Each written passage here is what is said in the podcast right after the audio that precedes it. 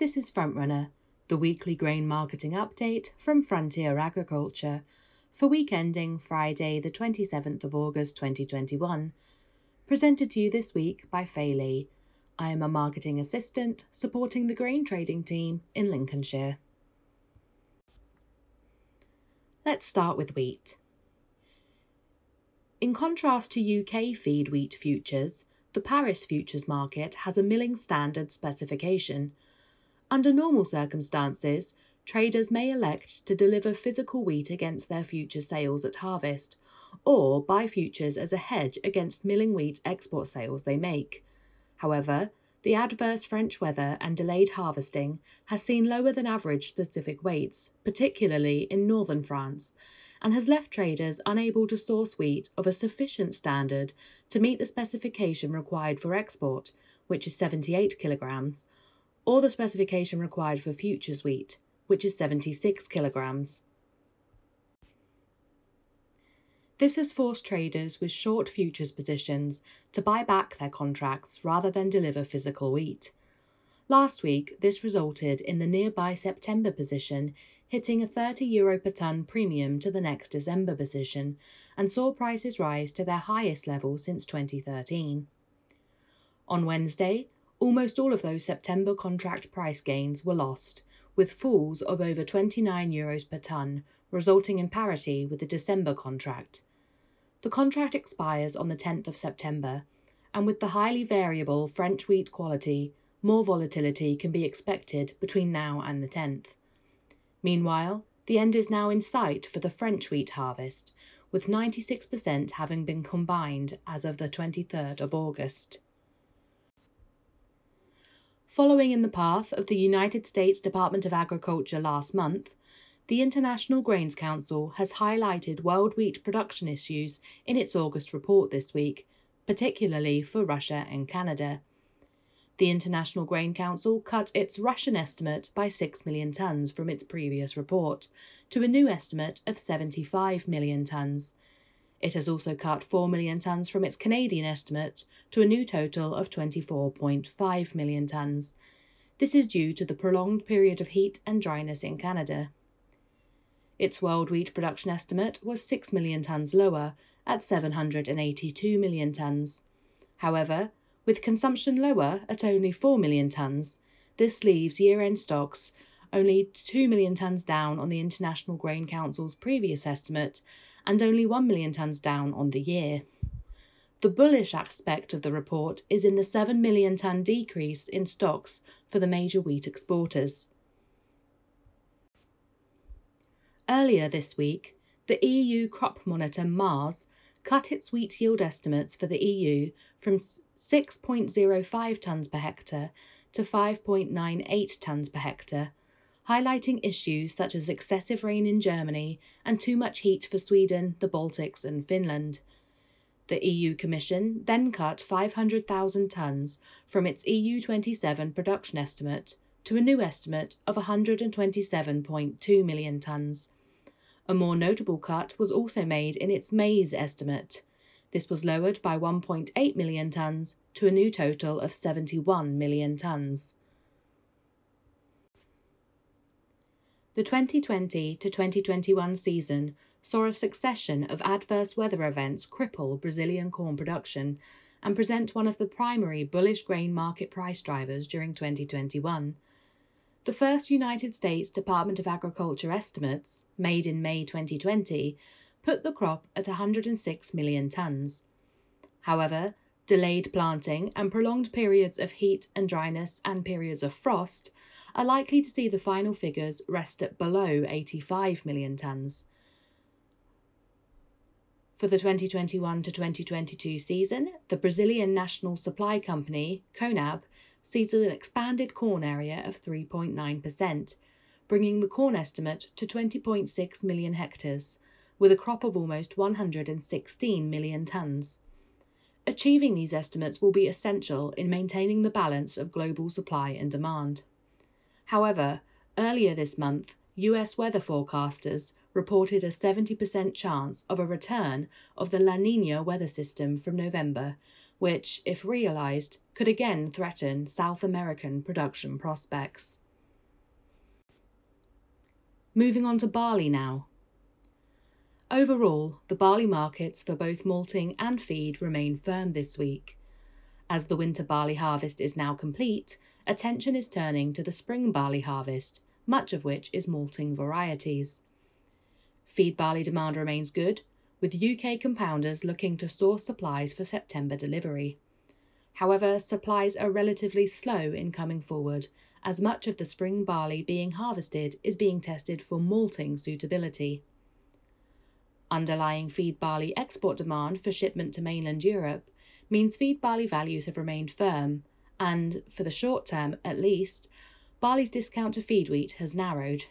It is yet to be seen whether this narrowing of the gap will result in end users switching out of feed barley and back to wheat in the long term. On the malting front, spring barley harvest is progressing steadily, with some interruption earlier this week as last weekend's rain caused a halt in proceedings. Reported quality remains good in the UK, with low nitrogens and good grain size, meaning a high pass rate for malting grades.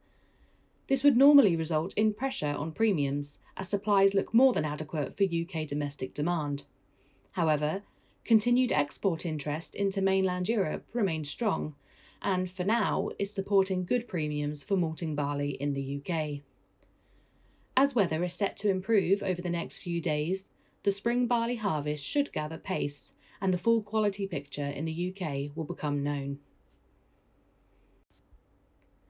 Now let's turn our attention to what's been happening with oilseed rape this week. Domestic markets have reached new contract highs this week after gaining over £50 per tonne since the start of August. A 1.5% weakening of sterling against the euro has contributed to this recent surge, but it has been talk of the devastating drought in Canada and resurgent Chinese buying of soybeans that have been the real drivers. Added to the mix is talk about a developing La Nina weather pattern in South America that could see average rainfall cut by 20 to 30% over the next six months. This would see soybean crops shrink and could impact on ship navigation on the key Parana River, which sees a significant volume of Argentine exports pass through it. The last factor is a story that will develop over the coming months, and no doubt there will be other situations developing as we go forward. However, there are thoughts that much of the bullish news is already reflected in current market prices, and that as we move into the winter months, price levels might cool off. It looks as though global supplies of rapeseed will remain tight in 2021 into 2022, but Oil World, in its latest forecasts, now sees global output of all oilseeds at 706.7 million tonnes for the 2021 to 2022 season which implies an increase in production of 23.5 million tonnes. If realised, this would see stocks rising by 4.3%. The rapeseed harvest is virtually complete in the UK, and much of the crop has already been priced. However, for long holders, a judgment has to be made on when the best time might be to sell. Oil World is suggesting that there are lower prices ahead, based on its forecast of production surpluses, but with a low level of stocks to work from, markets are likely to be nervous and volatile. European rapeseed supplies are very dependent on a good Australian harvest to boost export availability in 2022, but will continue to be tight for the rest of 2021 due to the problems in Canada. What remains to be seen is the ability of consumers to switch away from expensive rapeseed oil into the more plentiful and cheaper vegetable oil alternatives. Let's take a look now at pulses. As the wheat harvest is getting tidied up in some regions, the bean harvest is slowly starting to take place. With new crop supplies becoming available in the south, spot market premiums have fallen away. Values over the past week have generally stayed in line with the wheat market, but in the next two to three weeks, values can be expected to fall as the larger than expected bean crop looks to find a home, which will be very difficult for wet beans that need drying. As feed bean prices are still relatively high, there is little to no demand for human consumption beans, and certainly the early samples that have been assessed would not be suitable for human consumption due to their appearance and too much bruchid damage. If feed bean prices fall, then some buying interest for human consumption could be expected, but this will be very limited as few buyers will take the risk of trying to containerize beans with the risk of very volatile container prices combined with an inability to fumigate due to new UK transport regulations. And finally, I'm going to finish this report by taking a look at the fertiliser market. The global nitrogen market continues to firm, with the main drivers being gas prices, a rise in ammonia values, and higher freight rates. Gas prices drive ammonia prices, which translates to high nitrogen prices. In the UK, nitrogen values have risen a further 15 to 20 pounds per tonne this week. It is reported that India still has approximately 5 million tonnes of urea to buy for this season, and whilst the global nitrogen index appears to be plateauing, currency and freight rates are keeping the levels buoyant. Granular urea prices remain firm with plenty of demand, even at these levels. The current UAN market remains relatively quiet, with the vast majority of pre-Christmas tank fill business having been concluded. The expectation is that spring terms could be released within the next few days, and these are anticipated to reflect the strong urea and ammonium nitrate market. Demand remains slow for PKs while harvesting continues. However, prices are still firm on phosphates and potash. In particular, there has been another significant jump in MOP prices this week, with no sign of values falling. Further price rises on MOP are expected very soon as the UK market still does not reflect true replacement costs. Growers are strongly advised to cover their requirements now and should also consider NPK compounds. With reports of severe driver shortages and logistics pressure, not only in the farming press but within main tabloids also, it is crucial that wherever possible, growers look to purchase product ahead of the spring. Your local Frontier representative will be able to discuss options. This was Frontrunner for week ending Friday, the 27th of August. If you'd like advice on grain marketing, get in touch with us directly or speak to your local Frontier farm trader.